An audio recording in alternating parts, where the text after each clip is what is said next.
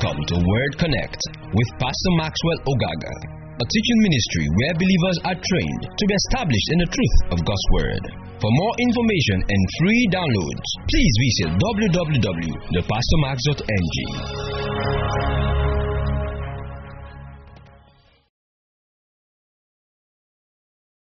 What's happening? Praise God. Okay, so um, let's get into the Word. We want to start a new series this month on the subject of giving. And um, the way we want to approach it is approaching it by expository study or contextual study of the book of Second Corinthians chapter 8. Praise the name of the Lord. All right, let's let's pray. Let's get into the word. Father, thank you because I'm anointed to teach. Thank you because your people are anointed to receive. And together our faith is built up in the knowledge of the person of Jesus. I pray that light and understanding will come forth in and through your word. In Jesus' mighty name we pray. Now let's go to 2 Corinthians chapter 8. 2 Corinthians chapter 8. And we are going to read from verse 1 uh, I'm thinking we'll stop in verse 6 today. But what we're looking at is the subject of giving. Now, this month, we're going to be dealing with finances. And um, where money is concerned, there have been a lot of sometimes abuse in the body of Christ or extremes. People have gone to one end of the ditch or one end of the, uh, of the road where money is concerned. And so we want to study 2 Corinthians chapter 8. We want to look at it verse by verse on the subject of giving. So I'll provide a context. Well, let's read from verse 1 and we'll stop at verse 6 because we're going to be taking it gradually. It says, Now, brethren, we wish to make known to you the grace of God, which has been given in the churches of Macedonia. That in a great ordeal of affliction, their abundance of joy and their deep poverty overflowed in the wealth of their liberality. For I testify that according to their ability and beyond their ability, they gave of their own accord, begging us with much urging for the favor of participation in the support of the saints. And this, not as we had expected, but the first gave themselves to the Lord and to us by the will of God. So we urge Titus that as he had previously made a beginning, so he would also complete in you this gracious work as well. Now, what's Paul talking about? First of all, when we go to Acts chapter 16 and verse 9, in Acts chapter 16 and verse 9, we find out uh, the call of Paul to Macedonia. Right? That was when he had the vision in Acts chapter 16 and verse 9. Paul had the vision to go to Macedonia. All right? So, a vision appeared to Paul in the night.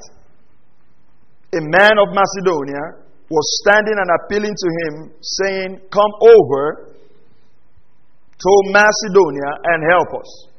So, uh, Paul had this vision, and this was the beginning of his engagement um, in Macedonia. Now, Macedonia, the, the Macedonia was part of the northern Greece kingdom. Okay, so the, the, the northern kingdom of Greece The northern region of Greece in those days was called Macedonia, and then the southern region was called Achaia or Achaia.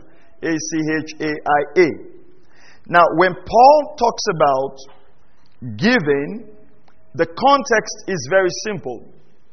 In, in 2 Corinthians chapter 8, he was uh, using the Macedonian Christians as an example of scriptural giving. Now, let's start from verse 1. It says, Now, brethren, we wish to make known to you the grace of God, which has been given in the churches of Macedonia.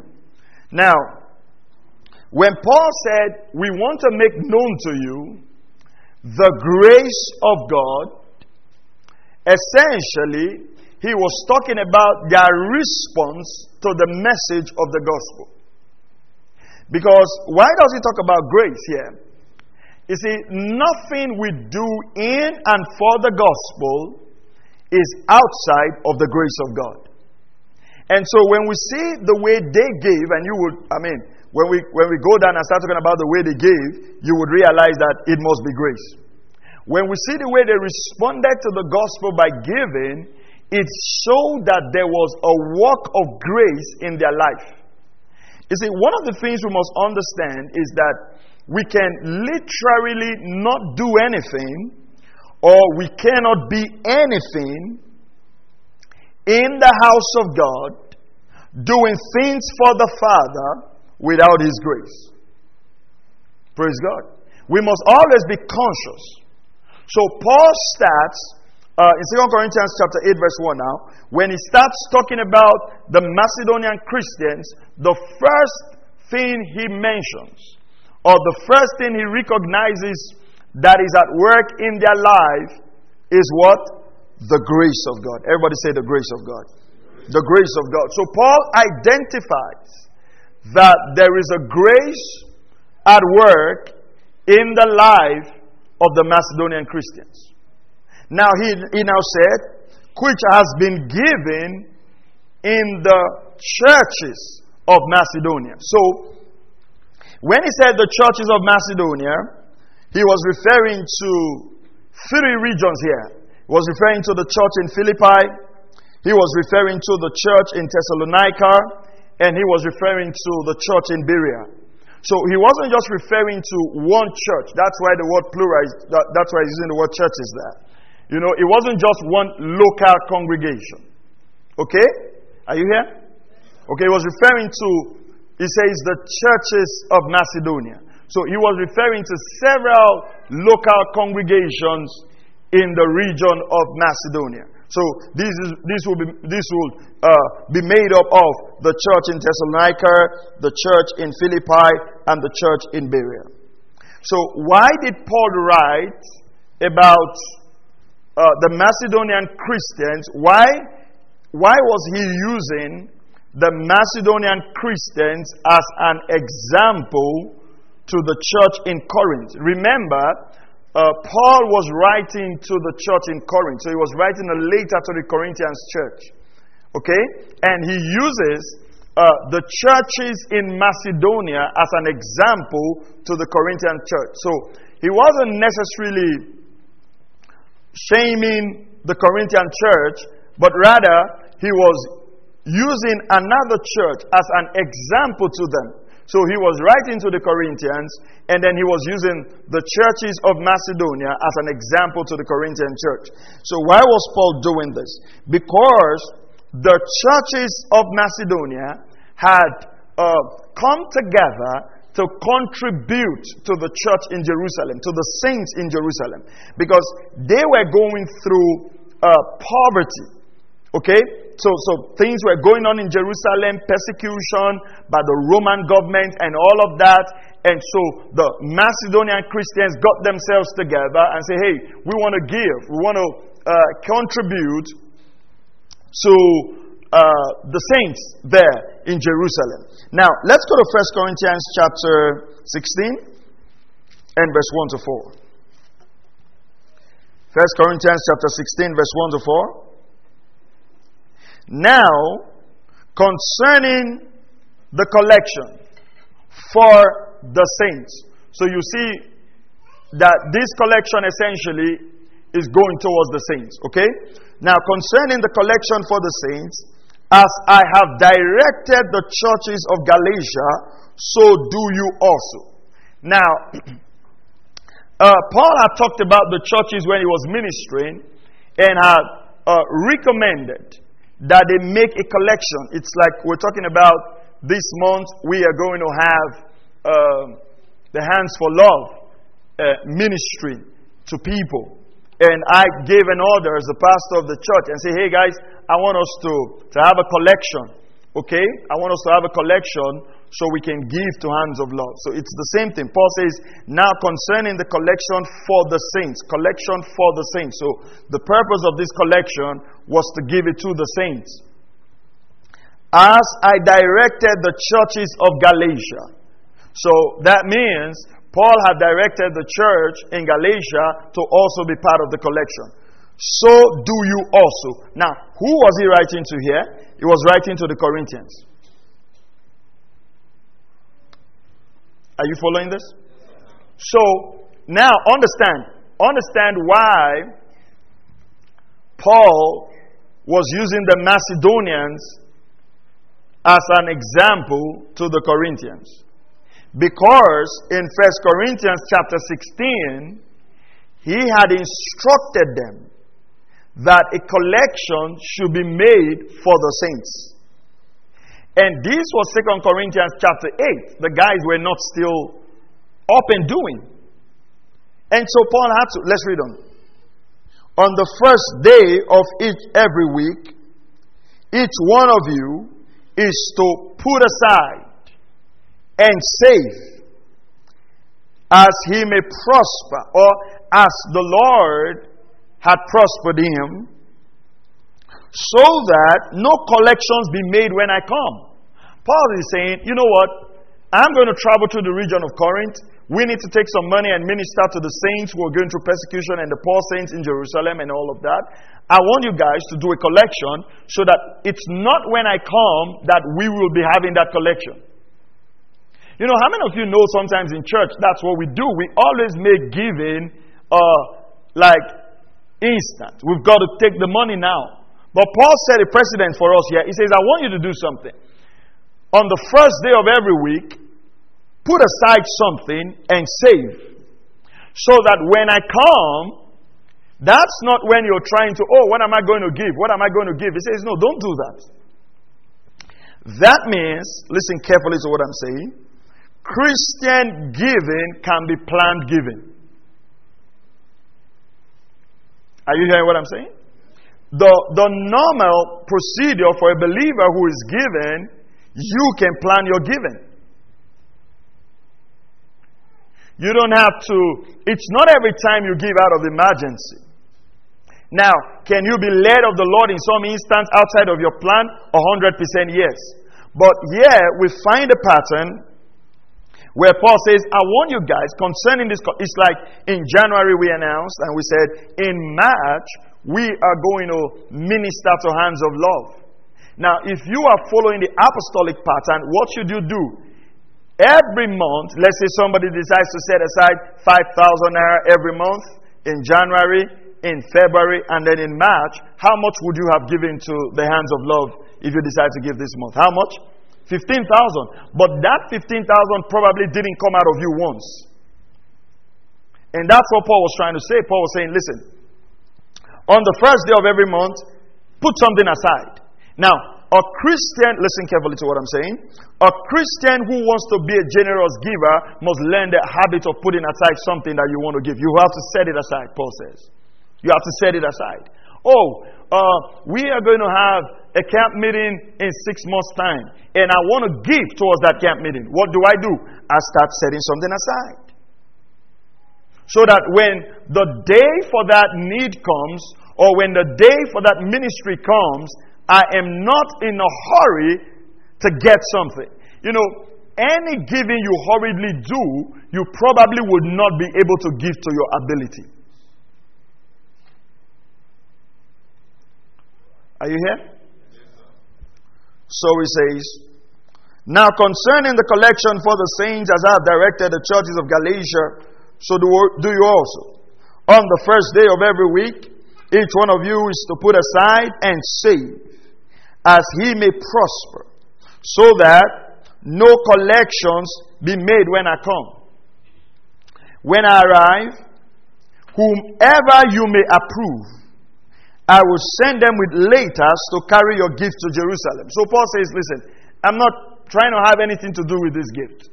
After you have collected your gift, whoever you approve among you, um, I would um, I would send someone, okay, with that person and a later, and they'll carry the gift to the saints in Jerusalem. You you realize that at this time, this was not when you could just do transfer whatever they, they collected had to be physically carried there. Okay. Now he says, but, but, uh, but verse 3 tells us about accountability and transparency in handling uh, uh, where finances are concerned. We'll, we'll talk about that as we go further. And if it is fitting for me to go also, they will go with me. But I'll come to you after I go through Macedonia, for I am going through Macedonia. And perhaps I will stay with you or even spend the winter so that you may send me on my way wherever I may go. Okay? So, uh, you understand why Paul is talking about all of these churches in a, in a later because his travel routes included that either he was going to Corinth and then he will pass through Macedonia. So, uh, what he wanted to do on his way to Jerusalem was when he was traveling through Corinth, he would take whatever the saints there have contributed. All right? And then, as he's going through Macedonia, he takes whatever the saints have contributed. And as he's going to Galatia, he, he takes whatever the saints have contributed. So, as the apostle over these churches and the person who had a spiritual oversight over these churches, he gave them uh, a spiritual instruction that we have to collect and receive something so we can minister to the saints. And he was giving them, and I want you to take your time to do this. So it's not when I arrive that you're hurriedly saying to say, Oh, what am I going to give? Oh, what am I going to give? No. You should have laid this up. Then, for the sake of accountability, if there is anyone among you that you approve, they can travel with me to ensure that these gifts are delivered to the saints uh, in Jerusalem. Are we clear on that? Okay, another scripture. Romans chapter chapter 15 and verse 26. Romans chapter 15 and verse 26. Now, when you take time to study the scriptures, uh, these things will tie up. Romans chapter 15 and verse 26. This month we are going to be looking at finances from different angles, uh, receiving instructions from the word of the Lord. And uh, before we start, I just want to put up a disclaimer. This is not about trying to urge you to give more. Praise God. But like Paul said, uh, I will not fail to declare to you the whole counsel of God. And, uh, and uh, let me tell you this. Um, when you are taught the word of God, your response to that word is between you and God. That's it. Or when, when you're being taught the word of God, you, it's between you and God essentially. And so, uh, as the instructions concerning finances are coming out, please just note that this has nothing to do with uh, a desire to, to get something from you. Praise the name of the Lord. Okay, so we, we are in Romans chapter what now? Chapter 15 and verse what? And verse 26. Now, uh, let's, let's, let's, can we start reading from verse 20, 24? Let's start reading from verse 24. It says, Whenever I go to Spain, for I hope to see you in person and to be helped on my way there by you. Now, I'm going to, I'm going to deal with this and I'm going to talk about it, I think, two Sundays from now when I teach on uh, not muzzling the ox, Paul says. You realize that every time Paul talks about his travels, he uses the word, when I come your way, I, I want to be helped, probably to go to the next destination or uh, to help me in any way you can. Uh, because the, the saints of God ought to factor the apostolic assignment of the local house or the pastor in their planning as it is. And so, and this is not about funding a man, this is getting behind the vision. And so Paul was doing all of this itinerary traveling. And when he goes to a place and he spends a couple of time to teach and to do that, the saints there, praise God, would contribute something to help him get to the next place. And that is why in 3 John, uh, Paul, uh, John was writing. It wasn't only Paul who had this perspective. John was writing. And he says, Go to 3 John. We'll come back. Go to 3 John. Let me show you something here. Go to 3 John and go to verse verse 5. Go to 3 John 5. 3 John is just one chapter. Go to verse 5. Beloved, you are acting faithfully in whatever you accomplish for the brethren and especially when they are strangers. And they have testified to your love before the church, you will do well. Look at this. You will do well to send them on their way in a manner worthy of God. It says, when you're sending these people on their way, do it in a manner worthy of God. For they went out for the sake of the name. What name is that? The name of Jesus or the gospel. For they went out for the sake of the name, accepting nothing from the Gentiles. So they went to preach to the Gentiles and they didn't accept anything from the Gentiles because they were introducing the Gentiles to the gospel. Therefore, we ought to support such men so that we may be fellow workers with the truth. Uh, are, are you following this now? Now, this isn't Paul writing. This isn't Paul writing. This is John writing to the saints that when these people come and they go and preach, I mean, it's like uh, in this house, we're a local church with a global vision. I mean, we go to some nations and we pay everything we have to go to go there minister to them. Some nations we go to minister. I remember when we went to Burundi to have a meeting, we, we paid for our own accommodation just to be able to minister the word to them. We could not go there to receive from them. Now, but somebody has to be responsible for that cost. That's what he was saying here. Okay? Now, read on. It says, uh, Now I wrote something to the church, but Diotrephes, who loves to be first among them, does not accept what we say. For this reason, if I come, I'll call attention to his deed, which he does unjustly, accusing us with wicked words, and not satisfied with this. He himself does not receive the brethren either, and he forbids those who desire to do so and puts them out of the church. So Demetrius says, Oh, you can't do that. He, he did not want that pattern to continue.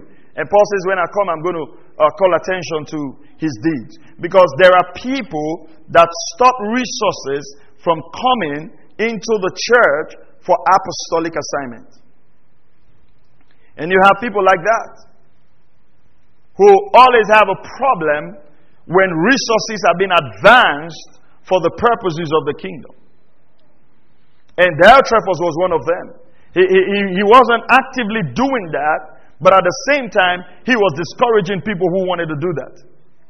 I'll tell you this never let anyone discourage you from partnering and being a part of a kingdom vision. Glory to God. Now, Romans chapter 16? 15, right? Romans 15. Okay. Let's, let's look at this. Thank you, Lord. Verse 24. Wherever I go to Spain, for I hope to see you in passing and to be helped on my way there by you when I've first enjoyed your company for a while.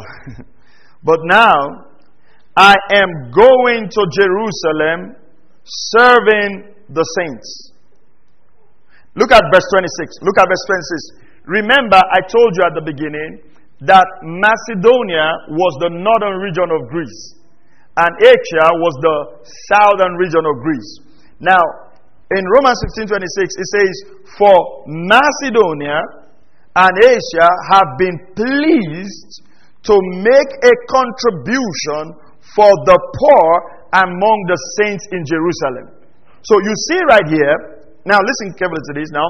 Paul is writing to the Romans, and he is referencing what the Macedonian saints and the saints in Asia and then are going to do towards the saints in Jerusalem, the poor saints in Jerusalem. So, uh, I'm trying to give you a background, 2 Corinthians chapter 8. So, that's why this later came. Uh, this is something that was big on the heart of Paul.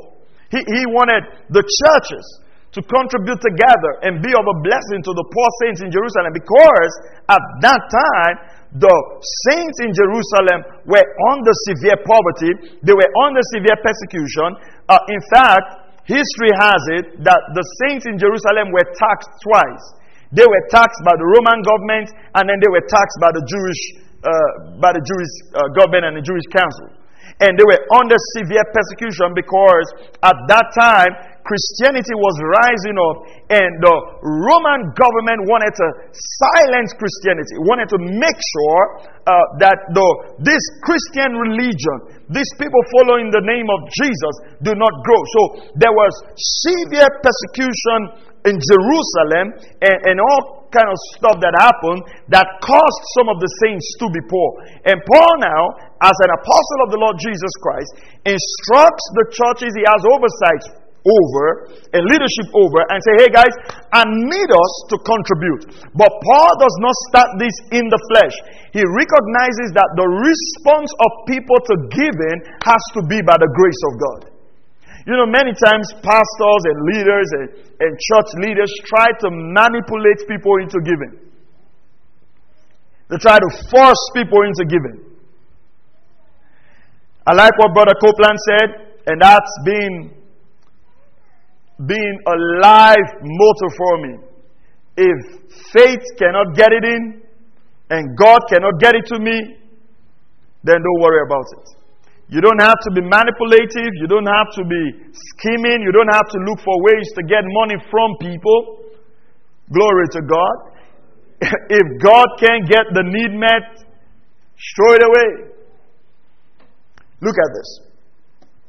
It says, uh, for Macedonia and Achaia have been pleased to make a contribution for the poor among the saints in Jerusalem. So there were poor people in the saints in the church in Jerusalem. You know, some people, you know, they go ask, he said, in those days, people sold what they have. Even the rich people, they sold what they have. And then they brought everything. And everybody did not. Yeah, that was, that was, that was, uh, that was an experience that happened it wasn't something that was consistent over the years. Because if it was consistent over the years, we will not have a record in the Bible that there were poor people in Jerusalem. The church helped each other. But we don't try, and you, you got to pay attention to this, we don't try to make the rich feel guilty for having wealth. Because there's a way we try to use our poverty and, and push it in the face of a wealthy person to look like, listen, if you really care about me, you will share whatever you have equal. How many of you know what I'm talking about? So you, you must recognize that there were poor saints in Jerusalem. And Jesus himself said, The poor you would always have among you. So poverty is, is a constant. You just have to learn the truth of God's word and, and overcome it. Okay, so uh, he says, yes, they, are, they were pleased to do so. They, they, they, they did it willingly. People have to be pleased to give, it has to be uh, from their hearts. There's nothing like receiving an offering from someone, oh, who really wants to bless you. Hmm? Have you, have you ever, some of you growing up, have you ever begged your younger sister for biscuits? Hmm? Or not younger sister, somebody close? Say, Can I have biscuit? Say, No. Can I have? No. Say, Ah, I will not allow you to watch cartoon. Say, Can I have? No. Say, When rain fall, I will cover you. You will not. And then you know what happens? You either start giving empty promises or start threatening. Are you hearing what I'm saying? Okay, anytime you want to watch cartoon again, I will remove the plug. And then the person says, Oh, yeah, take, take, take. You know that's not pleasing. Is that pleasing? And that, you know, sometimes that's what we do in church. How many of you know sometimes that's what we do in church? If you give today, God will open heaven. God, in fact, your giving will make God to stand up. you know? And when that doesn't work, say, if you don't give, and, and, and the gospel does not go forward, God will judge you. like, oh yeah, God, take. If you want to stand, stand. If you want to judge, oh yeah, take. You know, that's not New Testament giving. That's a, and that's why people are complaining about tithe. I'm going to teach you something on Sunday. Tithing from a place of victory. All right? If, if I don't tithe, will God cost me? If it is because of cost or no costs, keep your money. I'm going to teach on that on Sunday. Tithing from a place of victory. No giving should be a burden to you. Are you hearing what I'm saying? As a minister of the gospel, I've made it a priority, and in my life, and God is my witness, I have never forced anyone, I'll never compel anyone to give. And I'll say it all the time. I don't say it out of pride or anything. If the finances for the work does not come, it's a sign to tell us that, yeah, boy, your season is over, go do something else. And that's the truth. When the brook dries up, God will show another way. If God doesn't show another way, then it's time to take me home. And it's simple. It's not, there are no hard and fast rules about this thing. You know, sometimes in an, in an attempt to become a very popular minister, you try to generate money and grow the ministry through money, not through the grace of God. I've seen people uh, struggle to go on television. Struggle, struggle to go on television. I remember a couple of months ago, we, we were on you know, we're still on TV, but then we, we cut down some of our slots. And I was telling our partner who, who's paying for that, I say, I think we should get off TV and focus on something else. He says, no, let's not go off totally. Let's keep some program. Let's keep, that's what it is. It's the person trying to keep you there in that sense. It's not you trying to keep yourself there and say, ah, Pastor, he said, no, try something. Try, if you cannot pay one, space more. We must stay there. Don't do that. Don't do that. Are you hearing what I'm saying? Come on, I said, are you hearing what I'm saying? In ministry, there are time, there are, there are seasons. There are certain seasons the Lord will allow you to do certain things, and certain seasons the Lord will want you to change your direction. Praise God. Let's get here. It says, and they are indebted to them. There's a spiritual principle here. It says, For if the Gentiles have shared in their spiritual things, they are indebted to minister to them also in material things. I'll talk about this when I talk about not muzzling the ox. It, it, you know, Paul didn't just talk about this in respect to pastors and leaders. He says, listen, if the Gentiles receive the gospel through the church in Jerusalem, he says, then they owe them their material support. Hallelujah. And this is something Christians need to understand. That where you are being fed spiritually, the, the person who is teaching you the Word of God it, it, it, you see, you, you are indebted to that person materially. The scripture says it. The scripture says it. Now, I know, like I said, some pastors have taken this and made everyone to be like, you owe me. You know, Paul says, we know our rights. He says, but for the sake of the gospel, we will not exercise our right. You know what Paul said here? He says, if the Gentiles have shared in their spiritual things, if they have shared in the gospel, he says, listen, they are indebted to minister to them in what? Their material things. Why do we give to our local church? Our local church ministers to us spiritual things. We're indebted to the local church material things. Why do we minister to ministers of the gospel pastors? They are, they are, we have shared in their spiritual things. We'll talk about that. We want to talk about not muzzling the ox, but we just want to go through here. So you see why, or the motivation uh, by which the giving in 2 Corinthians chapter 8, the premise, the foundation by which 2 Corinthians uh, chapter 8 um, was written. So let's go back now to 2 Corinthians chapter 8. So I hope you have all the perspective now. Why they were giving, how they were giving, what they were giving for. Do you understand that? So what were they giving for? To the saints, not just the saints. Which specific saints were they giving for? The poor saints were in Jerusalem, how were they to give or what, how were they to get their offerings ready? They were to not just set aside, they were to set aside and save. You, you have to pay attention to details. So it's not like you set aside and later you decide to, to put it aside inside your stomach. No, you set aside and you save for that purpose. That means their giving was deliberate. Everybody say their giving was deliberate. Now, I, I, I, are, we, are we okay with that? All right. So we go back to 2 Corinthians chapter 8. Now, what I want you to do when you go back home today, read the whole chapter. Okay? Every Wednesday we'll be dealing with it, verse by verse. So let's go back. 2 Corinthians chapter 8. So we're in verse 1. Now, brethren, we wish to make known to you the grace of God which has been given in the churches of Macedonia. Verse 2 that in a great ordeal of affliction, the word affliction there in the Greek is thlipsis. T H T H I L I P S I S. It's used 41 times in the New Testament. I'm going to explain to you. The, the great ordeal of affliction, their abundance of joy. Paul is contrasting something here. He says, These guys have a deal, a deal, a great ordeal of affliction.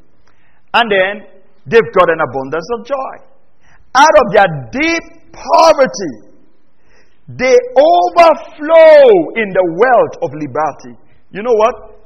This must be the grace of God. To see a poor man who has joy, it's got to be grace. You think so? Do you think so? You don't think so? if you are in deep affliction, do you think you would have abundance of joy? Come on, church. If you are in deep affliction, do you think you will have abundance of joy? So, if someone is in deep affliction and has abundance of joy, what do you think is at work in his life? The grace of what? Of God. Now, if you are in deep affliction, do you think, now, now, no. If you are in deep poverty, do you think you will overflow in liberty? you see that laughter you laughed. You laughed at that. This Bible is on its own. The, the poverty is not just poverty, it's a deep one. You understand that? The guy said, Paul says, these people are in deep poverty, but they overflow in the liberality of their wealth. And this has to be the grace of God. You see, kingdom generosity must be out of the outflow of God's grace. You see, this thing about stressing people to give. Huh? if the grace of God does not move a man, forget it. Allow the grace of God to influence people to give in ministering to you. You've got to rely on the grace of God. That's one part. You have to respond to the grace of God because certain times in your own life, things might be tough for you, and the Lord is speaking to you about giving, about sowing, about releasing. It's like the, the, the widow of Zarephath. She had her last meal, but the scripture tells us that the Lord had commanded her to give to, to the prophet. The Lord had commanded her to give to the prophet. That can only be the grace of God. And that's why sometimes it is not proper for us to teach those things as, in, as it were, probably like principles in that sense. Because sometimes people act on these principles without the grace of God at work in their life. And when the results do not come, they are amazed. Because the Lord spoke to Elijah and the Lord spoke to who? to the widow. So the Lord didn't just speak to only the man of God. So if the Lord speaks to me about you giving sacrificially, the grace of God also has to be at work in your life, speaking to you. So when we release that together, come on, our faith, our mutual faith, Paul says, releases the harvest. Praise God. Now, the word, let's let's look at let's do a word study on that. Thank you, Lord. The word affliction. It's, it's the word thlipsis, like I said. It means to crush, to press together, anguish, burden. It, it is not a light trouble. It wasn't, it wasn't a light trouble. Uh, in those days in, in, in England, if someone is is uh, guilty of an offense. This is the concept of thlipsis. They would lay you down and put a heavy uh, substance on you, like a heavy metal or a heavy box, to crush you to death. That's the, that's the idea of thlipsis. They were crushed. They were in that kind of deep, poor affliction, persecution. But out of that, the grace of God at work in their heart responded in their liberality. Now, let's look at something. Let's, let's look at, you know, we talked about some of these churches he mentioned at the churches in, Thessalonica, uh, in Thessalonians, right? when we talk about the geography of, of, when he says the churches of Macedonia, we said there were churches in Philippi, Thessalonians, and Berea. Now let's look at the, some, some things that were written about the churches in Thessalonica. First Thessalonians chapter 1, verse 6.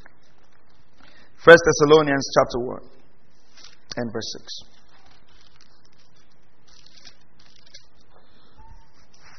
First Thessalonians chapter 1 and verse 6. You also, he was writing to the saints in Thessalonica, he says, You also became imitators of us and of the Lord, having received the word in much tribulation with the joy of the Holy Ghost. How did they receive the word? In much tribulation. But what, what was the source of joy? The Holy Ghost. Hallelujah. Now go to 1 Thessalonians 2:14. For you, brethren, have became, become imitators of the churches of God in Christ that are in Judea, because you're imitating them. For you also endure the same sufferings at the hands of your own countrymen, even as they did for the Jews, who both killed the Lord Jesus and the prophets and drove us out. They are not pleasing to God, but hostile to all men. So when these guys in Macedonia, the guys in Thessalonica, when they received the word, they didn't receive the word in the comfort of an air-conditioned building, you know, live streaming, and all of this. They received the word in much persecution and much tribulation. The Bible says the, the people that were amongst them when they received the word are hostile. And that's not the time you want to talk of generosity. They received the word amidst great tribulation, amidst great hostility. You know, today we must we must know that we are a privileged generation to receive the word without persecution. Now look at what it says. So the word thlipsis is a strong term which does not refer to minor inconveniences but to real hardship. Medical thlipsis was used for the pulse or pressure. It's like the pressing together of grapes, crushing grapes, so that the grapevine will come or the grape wine will come out. So when he says that out of their deep affliction, he was talking about people who gave as they were pressed, as they were burdened. This was, and that's why he, he, he identifies the grace of God in their life at first. That's why he identified the grace of God in their life at first. The word thlipsis is used 45 times in the New Testament. It is translated 14 times as affliction, inflicting on a person something that is hard to bear. It's translated six times as afflictions. it's translated one time as anguish. It's translated twice as distress, the state of being in a great trouble. It's translated one time as persecution and this persecution is a harassment in a manner designed to injure, to grieve, or to afflict. So, this is persecution with an intention to cause grief. So, these guys, they, I'm trying to tell you that they didn't give with any iota of comfort. Are you hearing this? And that's why Paul had to use them as an example to the Corinthian church. He said, You know what those churches are going through? See what they are going through. And they have collected. You guys, you're not going through anything. And you're just laid back. Sometimes it's the people who don't have more that are generous to the kingdom. Hmm? Out of their little. You remember that? Let's, let's read a story about that. Mark 12. You know, this is verse by verse study. So any verse we stop, we'll stop today and continue.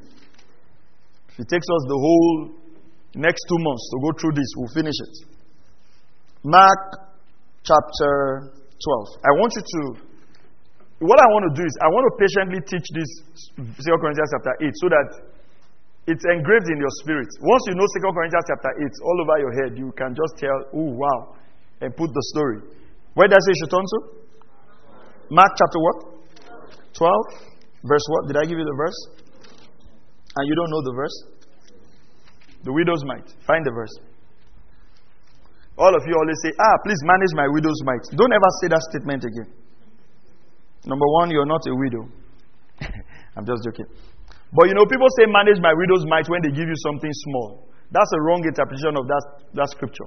If you say, oh, pastor, this is my widow's mite, what you are saying is that you have emptied your whole life savings in my hand. Never refer to the offering you have in your hand as your widow's mite. That's not your widow's mite. You're giving out of your surplus. That's a wrong you are trying to associate with this woman when you are not in her class. You're not in the same WhatsApp group. Hmm? 21st century Christians left the group. Look at this. Um, Mark chapter, verse 41. And he sat down opposite the treasury. Jesus sat down opposite the offering box. You know, imagine today people want to give, and I pick a chair and I said, Come and give here. Say, Pastor, what are you doing there? You like money too much. Jesus sat down opposite the treasury. Jesus was, a, was, a, was, an exciting man. I didn't say Jesus was a funny man, but I, I, I use exciting. He sat down opposite the treasury and began observing how people were putting money into the treasury. Look at what Jesus was doing. Holy Jesus was checking the alert. It's like, pam, pam. So say, hold on, hold on. Let me check. Two five. Okay. and then he says, and many rich people were putting in large sums. Oh, thank God for rich people who give large sums. Large sums are needed. Are you hearing this? Never think in your life something is too big for the Lord. Are you hearing what I'm saying? You know, eh, you know, some of you, if some of us, let me not use you, some of us, if, if we come now and you say, let's give offering, and you're counting, and you count 10,000, and you want to put it in the offering box, you know, many things will run through your mind.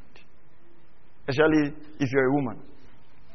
Ah, that is four laps of chicken. Seven heads of goats. Woo! That's a pot of soup. That's the devil talking. You know, money looks big in church. Hmm? You know, money looks big in church? Very big. You know how I know that money looks big in church? You know, there are people who would leave church right now and go home, on their way home, and they will buy suya to eat. Hmm? 1,000 naira.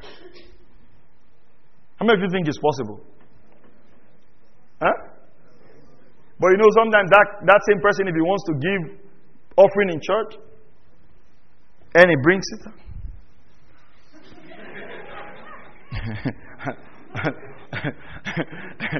and thank God now we sing where we are collecting offering. Say, thank God the song is still going on. And looks at it and it's 1,000. Then he puts his hand back. Say, hold on. and then checks and see 200 naira. Come on, tell me, in your honest opinion, what do you think that person is going to give? Yeah, you guys are very honest. But you know, when you stand before that suya man and you bring 200 naira, you bring 1,000 naira, something will tell you 200 naira suya will not be enough. Things are expensive. How many of you come on, on now? How many of you know what I'm saying is true? Are you hear what I'm saying? Because listen to this. Because when you go to spend for yourself, the devil doesn't have a problem with that. Are you hearing this? Even if you are spending for your girlfriend, you go, there are many phones. Say this one is iPhone. Ah, no, no, no, no, no, no, no, no, no. This my baby is too hot for this kind of phone. And you say, let's buy phone for pastor. Say, why? Why must it be Samsung? Why? And there are poor people everywhere. You know what's, you know what's happening right there? Mammon and God speaking. I've got to deal with this all the time. Because the fallen man does not have a problem with self. And I'm not saying, you, you've got to hear my heart. The whole of this month, please hear my heart. You know, I don't teach on money all the time. So I'm taking a special disclaimer. This month, we will deal with this money talk. So after this, we'll forget about it again. See, sometimes where the Lord leads us. But you know this thing is every time you've got to spend for yourself, there isn't a problem with the money. But every time you're ministering to someone else or you're giving, then that thing starts rising. So you got to deal with that. But then they throw in large sums. So these guys were givers. I'm glad about the large sum. The large sum helps a lot. 32. A poor widow. A poor widow. So the woman was poor and she was a widow. No husband. Came and put in two small copper coins. She didn't put in two copper coins, she put in two small copper coins. You know, when I read the Bible, I pay attention to these things. A poor widow with two copper coins, which amounted to a cent. Look at the calculation. So she gave a cent. So it's like saying we have an offering, and somebody gave a hundred thousand, and somebody gave one million, and somebody gave three hundred thousand, and somebody gave six million, and somebody gave forty-five thousand dollars. And then a, a widow came, and she gave one thousand naira. Let's be honest. Let's be honest. Who is the pastor going to give an award? Huh? Do you realize that sometimes in the body of Christ, we have led people wrongly because we rewarded the quantity and not the sacrifice? You know, somebody can give you 6 million, the guy has 300 million. In his mind, he has even forgotten how much he gave you. And here you are, wow, we are going to celebrate the highest and the best giver of the universe. And we give him an award. How much did he give? He gave 6 million.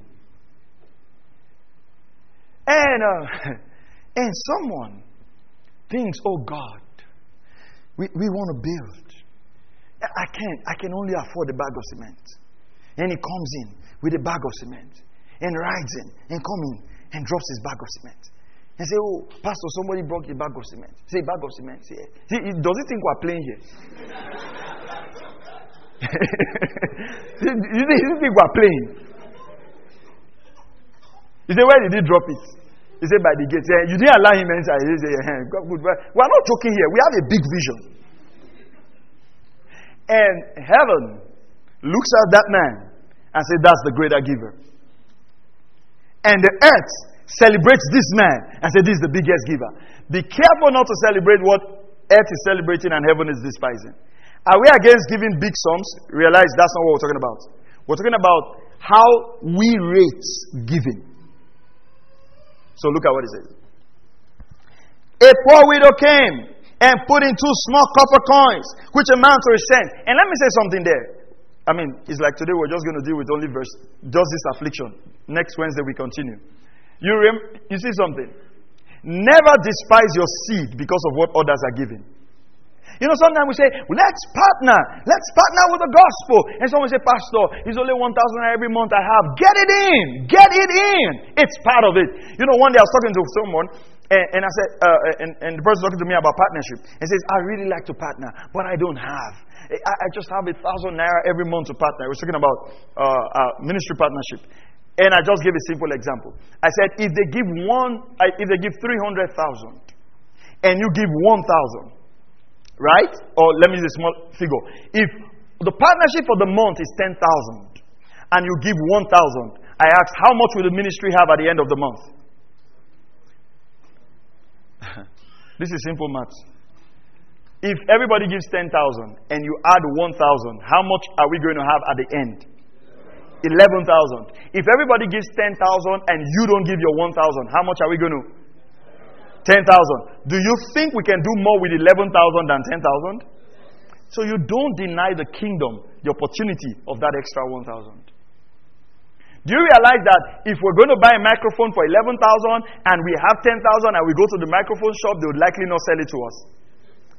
But if you give that extra 1,000 and we walk to the microphone shop and it's 11,000, how many of you know that that your extra 1,000 actually got, the, the, got us in to get that microphone? If this woman had said, Oh, look at the large sums people are giving. Look at how much people are giving. Oh God, dear God, I don't have anything to give. Let me keep my two cents. We won't be reading about her today. How many times have we kept our one cent and we've denied Jesus the opportunity of using us as an examples of great givers? I remember one time I went for a meeting. And uh, oh my God, Pastor Pastor Falabi, uh, he came from Uniben. He preached. I cannot forget that meeting. I had these uh, native. One native my, my mother gave to me. You know, you know, somehow in life you just have one native. That native, you don't need to wash it because it does not go out all the time. Hmm? Goes out just once and comes back. And I dressed for that meeting. I had shoes. And I went for that meeting. The guy taught. He taught. I didn't have an offering. I was in school then. I trekked for that, to that meeting. Everybody was giving. Ah, I'm like, God, what can I give? I, I kept feeling, give your shoes, give your shoes. I'm like, God, how can I go home? I, I felt that so strongly. I took my shoes, went forward, and gave it. I mean, when I was going home that day after the meeting, I'll be walking this way. People will see me and cross to the other side. Because here was, here was a fully dressed man with Bible, fully dressed with native, no shoes. And you know, there's a way you will dress, and if you don't, you, you are walking, and then you are not walking with confidence as if you have shoes. You know, you know how you're bouncing like their shoes. And then somebody is wondering, like, ah, say, hi. Hey, who has done this one? Oh. and God forgive you if you are not speaking in tongues. He hey, when they say don't read Bible, they will not hear. Don't read, don't read. This book will kill you. You know, but but what am I saying? Why am I saying that example? Never let anyone, never let shame of what you have. Ne- you see, oh, when it's time to give, plug in. Get in your seed. And the reason we, we, we find it okay to give change every time in church because that's how we grew up. Every time they gave you money for offerings, they, they, you went to look for change immediately. Even if you, you, uh, some of you are laughing. You will climb the bike, say, Stop, stop, stop, stop. Wait for the man who is selling it. I say, Do you have change? You're always thinking. You're always thinking. So every time they mention offering time, your brain just say change time, change time, change time. And then you've done that over 15 years. and that's why you see when some people want to pay their tithes, it's 11,999 naira 50 kobo. Say, least 50 kobo. If, uh, it, by the time the bank charges, if I transfer, bank will deduct 25 naira. So what I would do, I remove 25 naira so that when the bank, it will not balance the tithe. You know, you see people who gave God tithe and they say they are owing God, say tithe is 10,000. Say, God, this month, you know the way things are. garri has gone up. I will pay five, balance five. Next month. Okay, a poor widow came and put in her two copper coins. Next verse. Next verse. Calling his disciples, he said to them, Truly. When he uses the word truly, it's like saying, Verily, verily, I say to you, this poor widow put in more than all the contributors to the treasury. How can you say that, Jesus? How can you say that?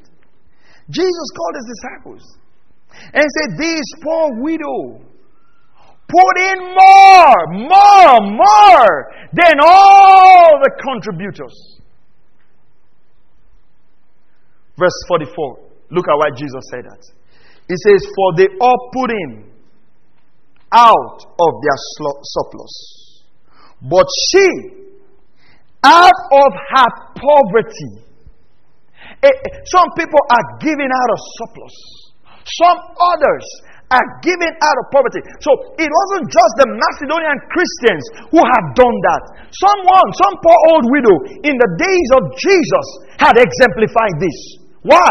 Because when you truly hear the gospel, when you truly value the gospel, giving will be a thing of joy. Glory to God. Giving will be a thing of joy. You don't need to promise heaven and earth. You don't need to promise. No, no, we're talking about the motive for giving. You don't just need to give because God is going to give you a hundredfold return back. No, there is, there is a motivation. Oh God, let this truth go forth. When you give to the ministers of the gospel and you give to apostolic ministry, you're saying, Oh God, dear God, let me be able to get this message out. Let more people hear this. This is the truth that needs to liberate the world.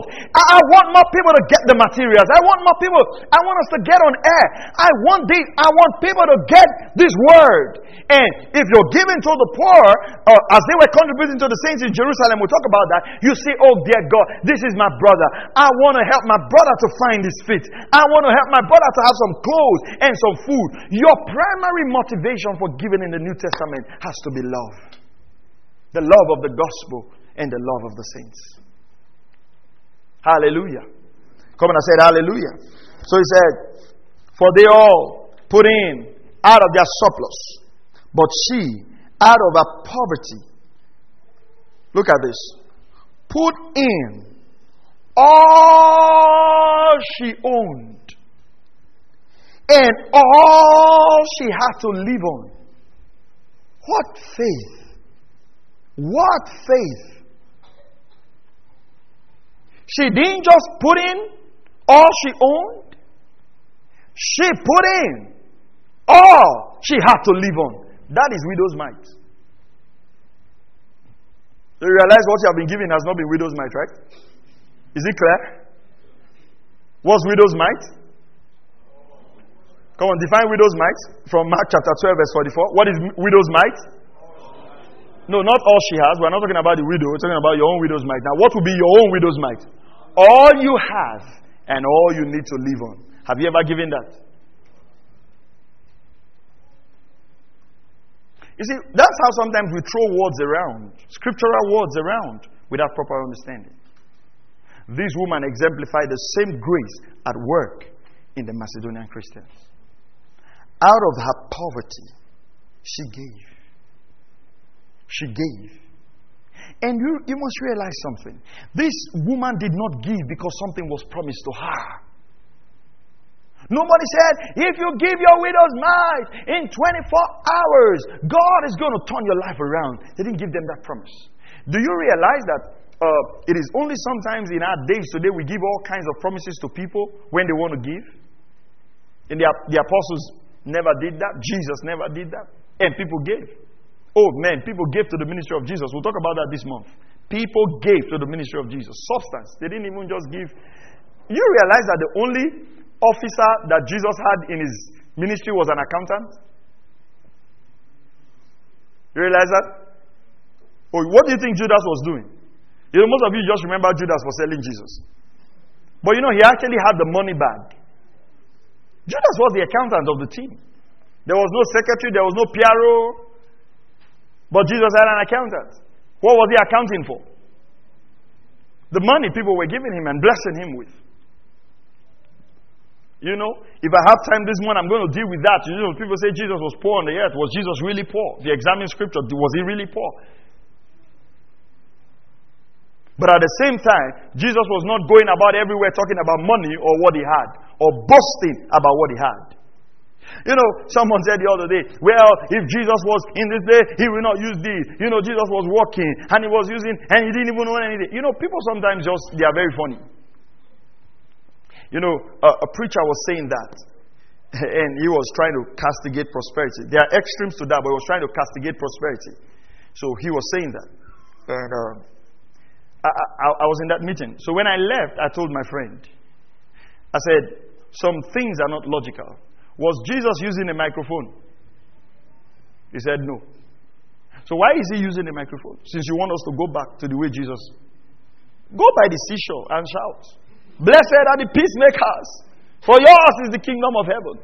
So you can be like Jesus 100%. These things, listen carefully to this, are tools to help the work. Are you hearing what I'm saying? They, see, don't see kingdom things as, oh, this is expensive. Oh, this is. No, they are just tools to get the message out. See it that way. See it that way. Even in your own life. For instance, if, if, if you're blessed with a car, don't just say, as a kingdom citizen, don't just say, like, nah, I have a good car to show up. No, say that, yeah, I have a good car, I can get to church on time, I can get people in church. You know, see everything you have in this world as what? As a tool for advancing the kingdom of God. Praise the name of the Lord. Let's pray. We'll continue from here next week, Wednesday. Thank you, Lord. Father, we thank you. Oh, we thank you, Father. We, we thank you for the examples Oh, Jesus, we thank you. Oh, thank you, Father. We thank you for the examples that you have shown us from the scriptures. Oh, Jesus, we thank you. We thank you. We thank you. Oh, we praise your name for the, the churches in Macedonia, the widow that, that exemplifies for us something strong and powerful and potent. We ask, oh God, that you would that same grace will be at work in us. And I pray for everyone today that the hand of the Lord will be upon you to bless and to increase you. In Jesus' mighty name we pray.